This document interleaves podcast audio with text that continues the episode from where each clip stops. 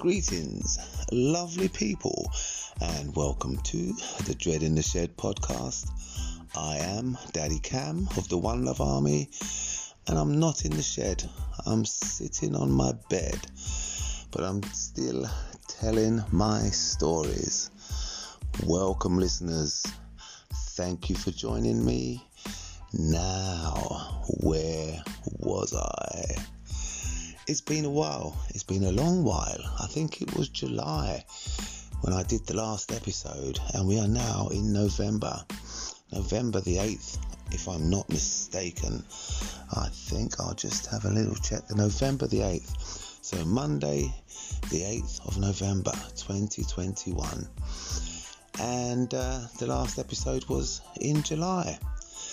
And uh, I suppose the reason why I haven't um, done any podcasts lately is for the same reason why I started doing them in the first place my health.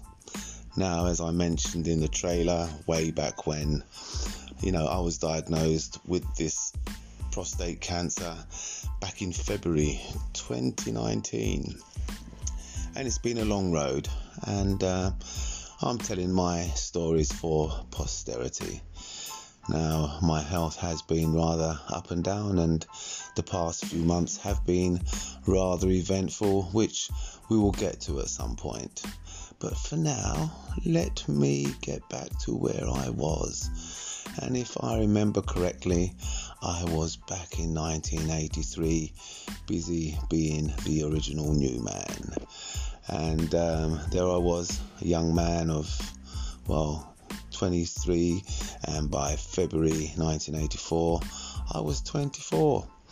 Now, I don't write down these uh, podcasts, I like to do it from memory and off the top of my head, and that's what I'm going to do this time. But I have been thinking about it, and 1984 was kind of, you know, in one way, I think, well, what really happened? You know, and I think, well, nothing really happened. And then I remember, yeah, lots happened.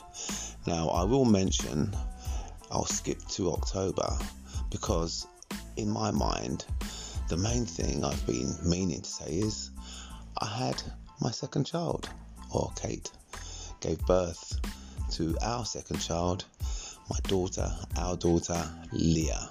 Now, that was fantastic, and um, I remember the day Leah was born and um, holding on to her and it was one of those, you know, when you know childbirth can be a bit bloody at times, and I recall, um, you know, a fair bit of blood on her. They'd stuck a monitor in the top of her head. I wasn't very happy with it. It was to um, to monitor her heartbeat, you know, in case she was in any distress in the womb. And I thought, well, sticking this big needle into a, an unborn baby's head would be quite distressing.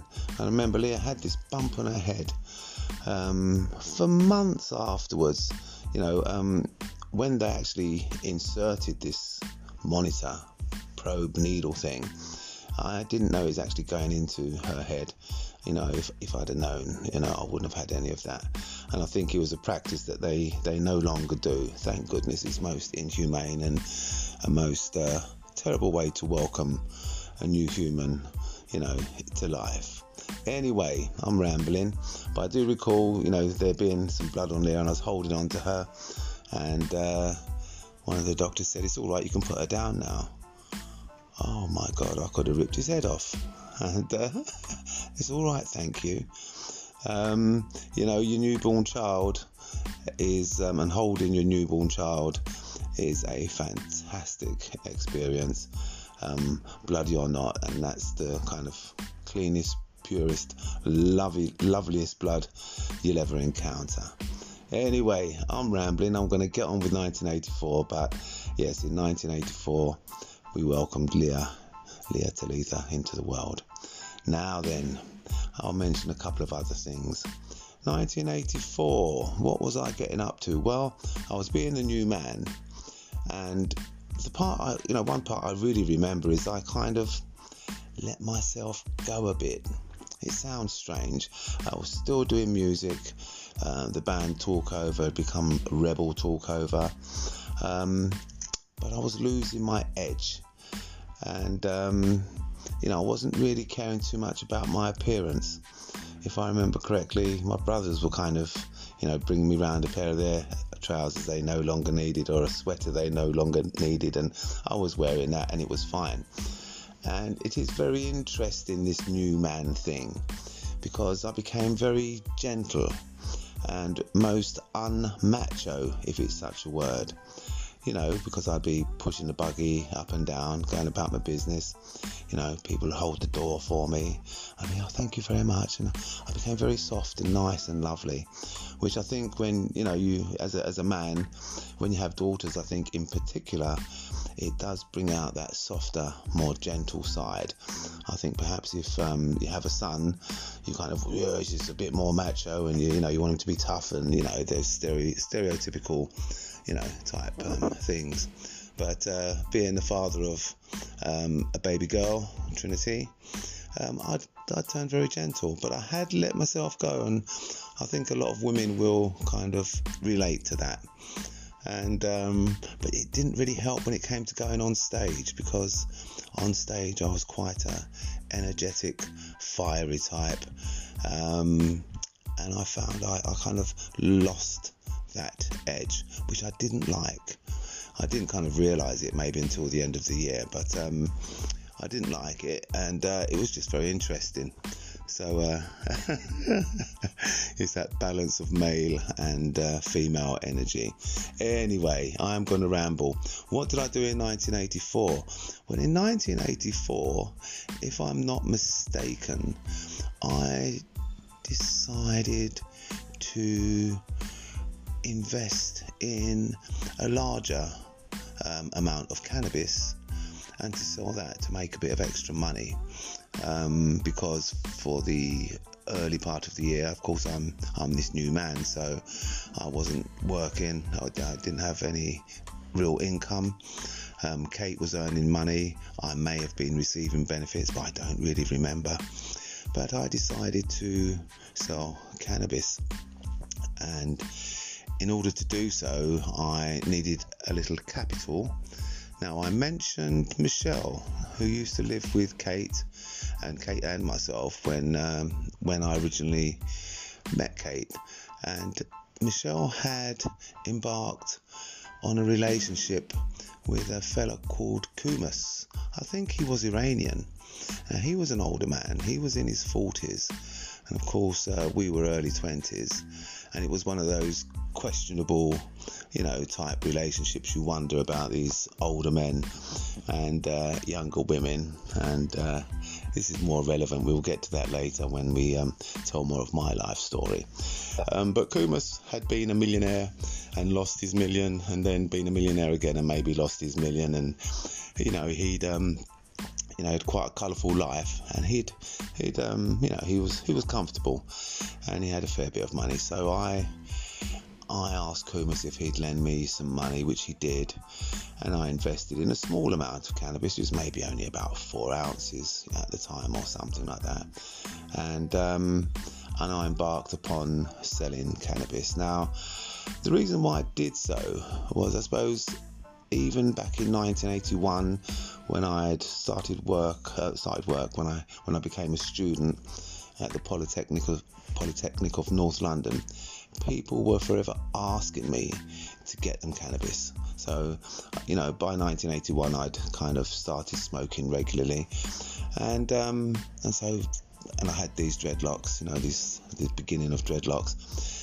People used to ask me if I could um, get them any cannabis, and it was a regular thing. So I, when I would go and get my own, I'd go and get some for them. So by 1984, I decided you know, I'll invest in a in a lump myself, and um, and that's what I did.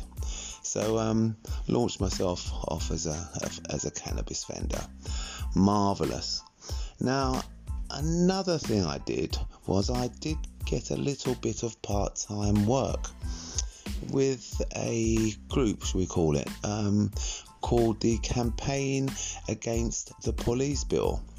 Now, in 1984, the government was in the process of um, making a law. It's called PACE, the Police and Criminal Evidence Act. It was 1984, and I was in. Um, I joined this group who were campaigning against it. It was the, the law by which video evidence could be submitted as um, proper evidence in the courts of law. It plays a massive part in uh, criminal cases now, what with all the CCTV cameras everywhere and surveillance everywhere. So um, we were against it at the time. We saw it as an invasion of um, of privacy. And there was a fellow called Trevor. Um, there was an office down by Gray's Inn Road, Rosebery Avenue, and a woman called Liz and they needed a bit of clerical help and practical help and I'd go in on days when Kate wasn't working, and I could earn a little bit of money on the quiet to um, supplement my benefits, you know. Anyway, so I, I, joined this little group, and you know, Trevor um, educated me again. You know, I learned a lot more about the political and social issues of the time, and um, and again, cannabis comes into it. Uh, he, um, I remember him telling me a story of going around, him, him going round to a friend's house, and the guys all sitting around, and uh, and then another one of these housemates came in, and uh, they said to him, I don't know what his name was, I wouldn't remember, Tom, Pete, you know, Dick or Harry. They said, um, have you have you got anything?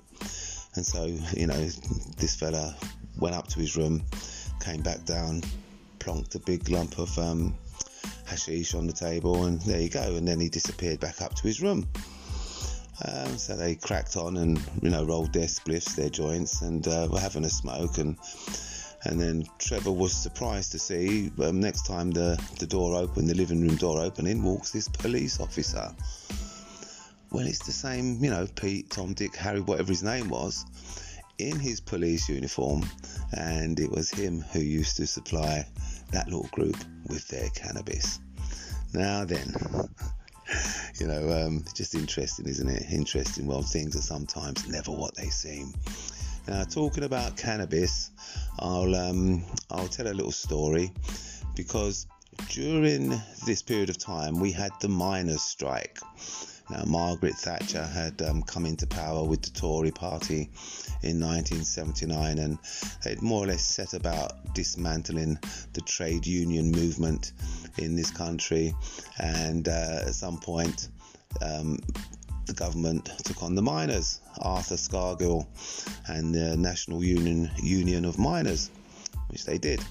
Now, this was very kind of um, grave time. There were riots there was a lot of police brutality. Uh, you can look up the Battle of Orgrave. Orgrave. Um, the footage from that was quite alarming. It was quite a wake up call for these miners who, probably up until that time, you know, believed in the police and, and uh, law and order but they were subjected to some brutality and hardships. Like I say, there is footage. You can probably go on YouTube, which, by the way, this podcast will be on YouTube on Firewood TV. You know, this actual one I'm doing now. Anyway, so these miners um, were picketing the coal mines. Um, you know, the police were um, monitoring the picket lines and fighting with miners to allow um, what they called them scabs and blacklegs, people who were breaking, strike breakers, to get into the mines when they needed to. Um, the country was in disarray. Um, there may have even been power cuts. I'm not sure, but it was it was a very turbulent time.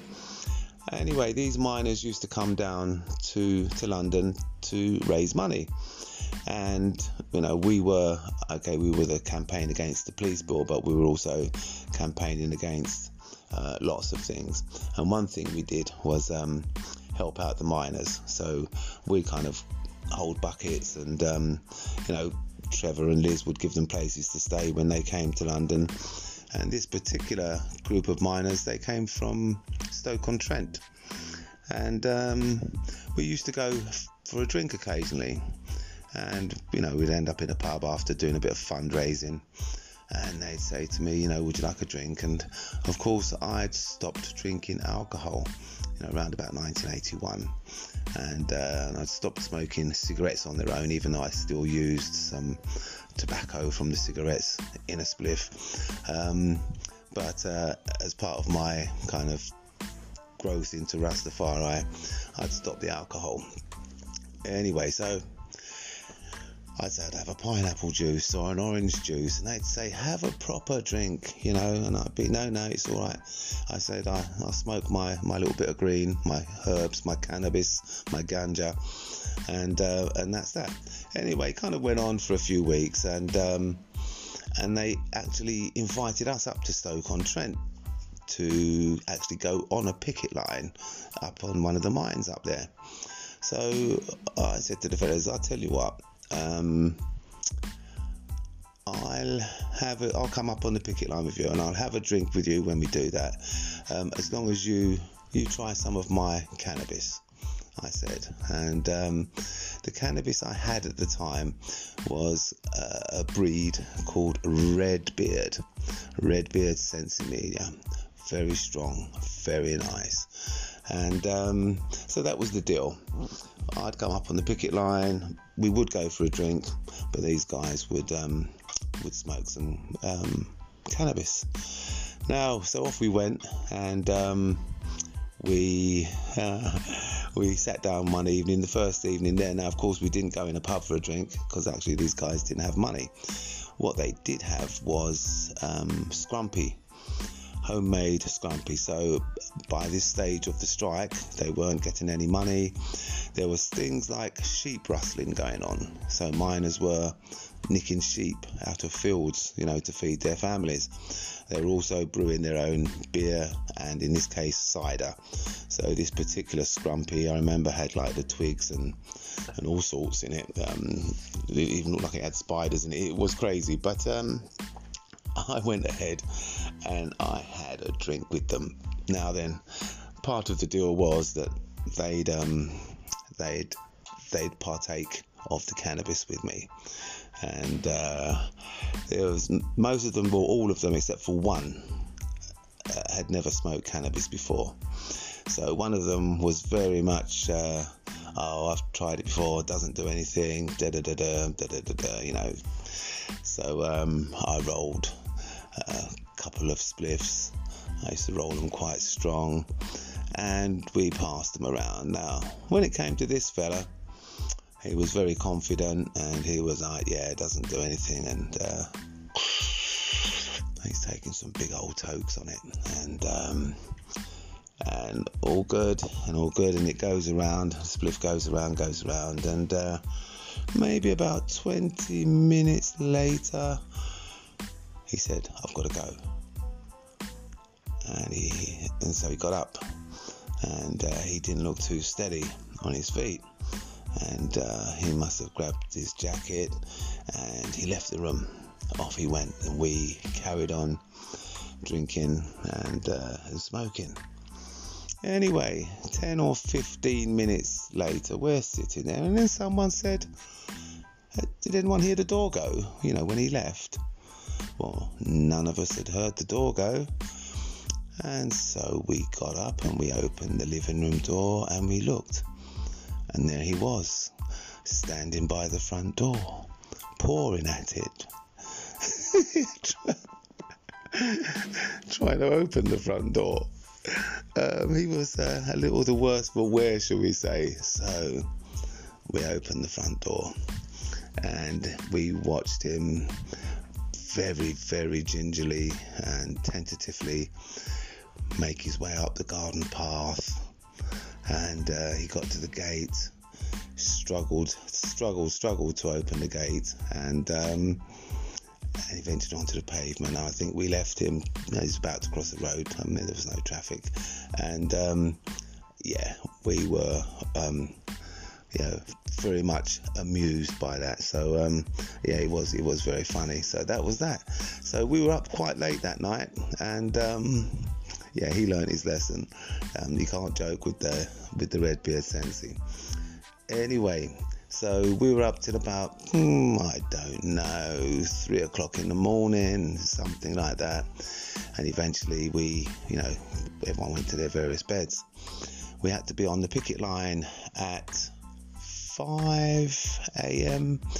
Yeah, I think we were on the picket line at 5 a.m. So after like two hours sleep, we're up and we're on the picket line. And um, so I did that. I went on the picket line and then I don't know what time it was, maybe by mm, nine o'clock, we decided it's time to have a break and have some breakfast. And there was some toast prepared and a cup of tea. And I recall toast, tea, and then someone offered me a cigarette. And I hadn't had a cigarette, you know, just on its own for three years. But the way I was feeling, a little bit ragged, bearing in mind I hadn't drunk any alcohol for three years, and then I'd been um, partaking of this scrumpy. Um, that was it. I took the cigarette, and that was 1984. And do you know that from that day in 1984 up until the 1st of April this year, 2021, I didn't go without tobacco even after being diagnosed with this cancer two years ago and trying to stop, I couldn't. Um, so, yeah, so how many years is that? Um, so, not 40 years, 37 years. 37 years. Uh, that's crazy. But I have managed to stop, uh, and that's because of my health. And I should really talk about my health. Um, because um, here we are, November 2021, and only last week they changed my prognosis. Well, I got a new prognosis, and um, they've given me about a year, which isn't bad because I, I thought I might have um, a bit less. I was informed that you know the cancer is now um, actually been growing quite rapidly and it's it's in the lungs and it's spread and and they've noticed lesions on the liver and on the lymph nodes. So um, even though the cancer metastasized back in uh, 2020, um, it's kind of it's kind of really progressing. So um, hence why I have to do these podcasts and get them done because time is of the essence. Anyway, so there you go. That's me. Tobacco, the miners, the scrumpy, the new man, the losing your edge, and one more thing I will talk about because Leah was born in October 1984, and it was now time for me to go back to work. Um, so Kate had worked um, quite a few months during the pregnancy. I suppose she would have worked until at least um, September, the latest maybe September, you know, and um, and would have been heavily pregnant whilst going to work at Great Ormond Street. But it's now time for me to get back to work and maybe regain my edge. And I did. I went to an agency, I believe, and um, I got myself a job as a park labourer. Now, I mentioned I'd worked in Victoria Park, Hackney, as a park labourer, and I found that I really enjoyed that kind of work as opposed to being a bank clerk or a civil servant or an accounts cashier in an office. You know, I liked the outdoors thing, I liked, you know, putting up fences, I liked sweeping up, I liked, you know, just planting bulbs and doing the kind of things you do when you work in a park. So I got myself another little job, another little number, Queen's Park in Kilburn. And um, there was a little team of us who were agency, and there was another team who were permanent staff. And there was a manager who I think we nicknamed Hitler. He was probably in his late 30s. Um, yeah, we nicknamed him Hitler, and I think you can kind of guess what kind of character he was from that. And I'll just tell you one little story because this was now maybe December, December 1984, and we'd been installing this underground water dispersal system which had involved digging these trenches, trenches about three foot deep, um, maybe a bit more. They were then lined with like um, shingle, and then you've got plastic um, tubes, as it were, um, that run along, and then you a bit more shingle, and then you fill it back in with earth. Now, having dug out these trenches, there was a lot of earth that needed to be moved um, from the park, and the job was to basically fill up your wheelbarrow with this earth and run it back to the yard and pile it all up. Now, these tracks, these trenches were, you know, maybe 50 yards long. There's quite a few of them. And so we set to work in groups of two, you know, one wheelbarrow between two.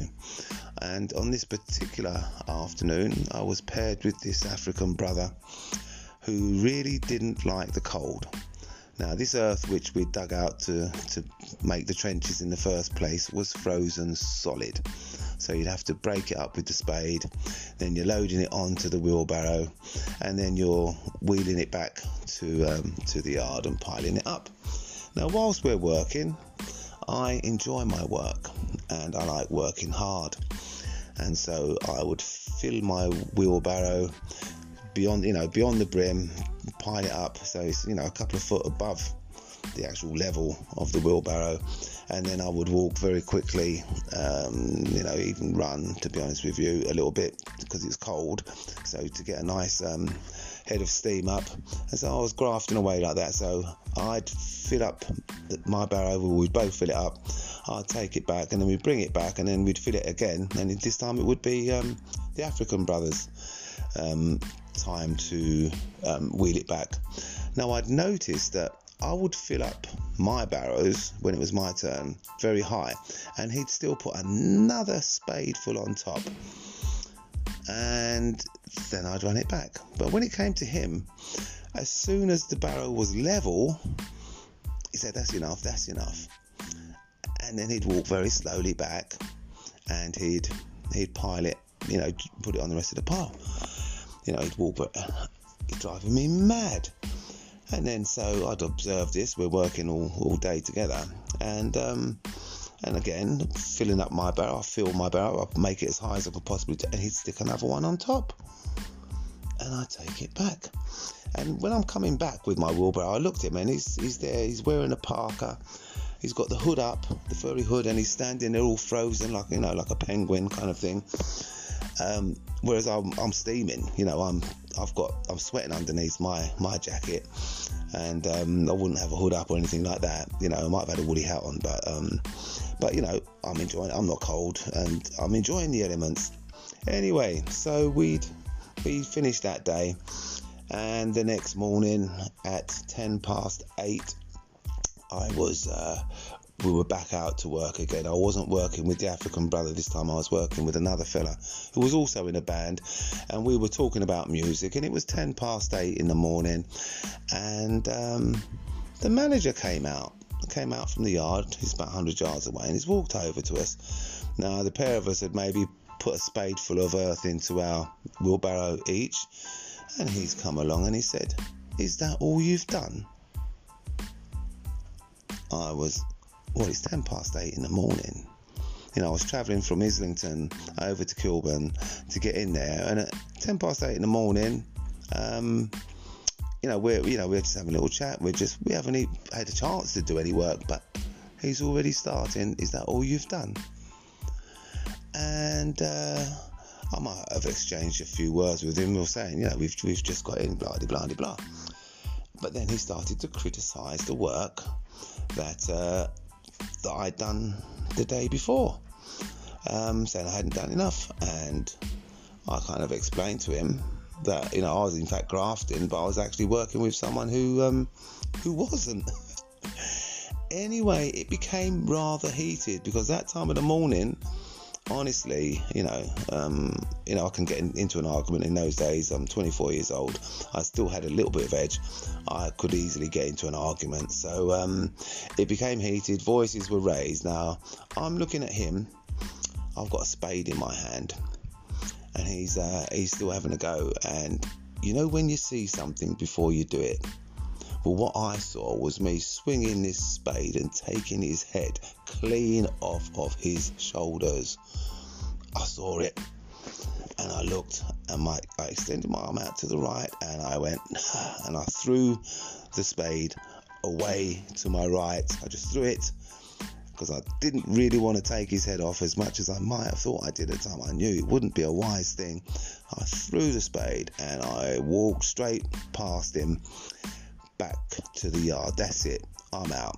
They talked to me like that at the time in the morning and um, Anyway, as I'm walking back, I saw the permanent staff just leaving the yard to go about their day's work, and I'm thinking, he's come over to us at 10 past 8. Is that all we've done? And his permanent staff are now just coming out to work. They haven't done anything. So I thought, right, okay. So I went, got my stuff, changed out my boots, put my jacket on, and you know, my normal, and I've come back. I'm gonna have a word with him about this, you know. So I've come back. I said, "You're on about, you're on us about what we've done. Your workers have just come out. So we've got into this argument, and um, and he was saying about how much he could have done, and blah blah blah. Anyway, we got into argument about how much he could have done, and I was telling him how much I had done, and somehow we've ended up in a bet. He bet that he could do more work than me.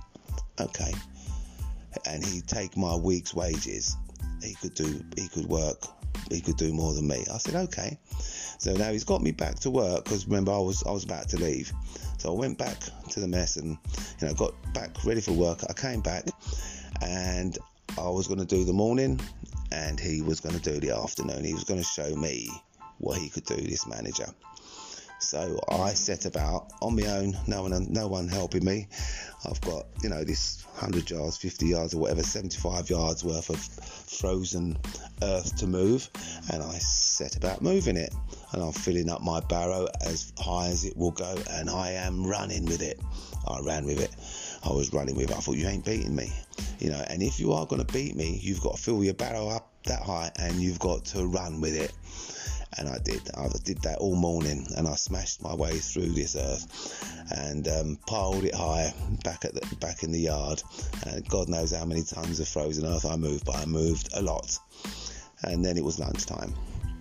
So after lunch, it's his turn because, of course, you know the rest of the, the rest of the workers had all witnessed this argument, and uh, he comes over. He said, "Do you really want me to do it?" I said, "Yeah." And he said, "I'll take your money." I said, "I don't mind." And uh, he backed out. He was like, "Well, if I'm honest," he said, um, "looking at what you've done this morning, if I was if I was to give it a grade, I'd say that was A1 plus, blah de blah de blah de blah de blah blah blah." And he um, and he he didn't take me up on my offer. Um, I know he couldn't have done that. So I am a grafter. I still have my edge.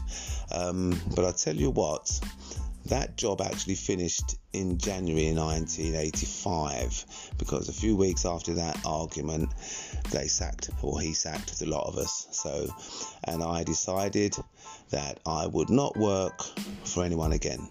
That was it. I retired. 1984. I was selling my weed. I wasn't going to work for anyone. That was it. I was retired. I would do things, you know, not that I wouldn't work, but I would not be doing pay as you earn and have anyone call themselves my boss. That was the end of it. Now then, that's a little bit of a ramble. Um, I'm going to leave it there because that takes me nicely out of 1984 and into 1985. And let's hope that it's not another well, four months before I get to do another one. Okay, I'm going to leave it at that for now. Remains for me to say thank you for listening, thank you for joining me, and One Love Army, I salute you. All of my listeners, I salute you. Thanks for waiting for this episode. There will be more. I shall be in touch, and um, I love you all. Give thanks. Bless up.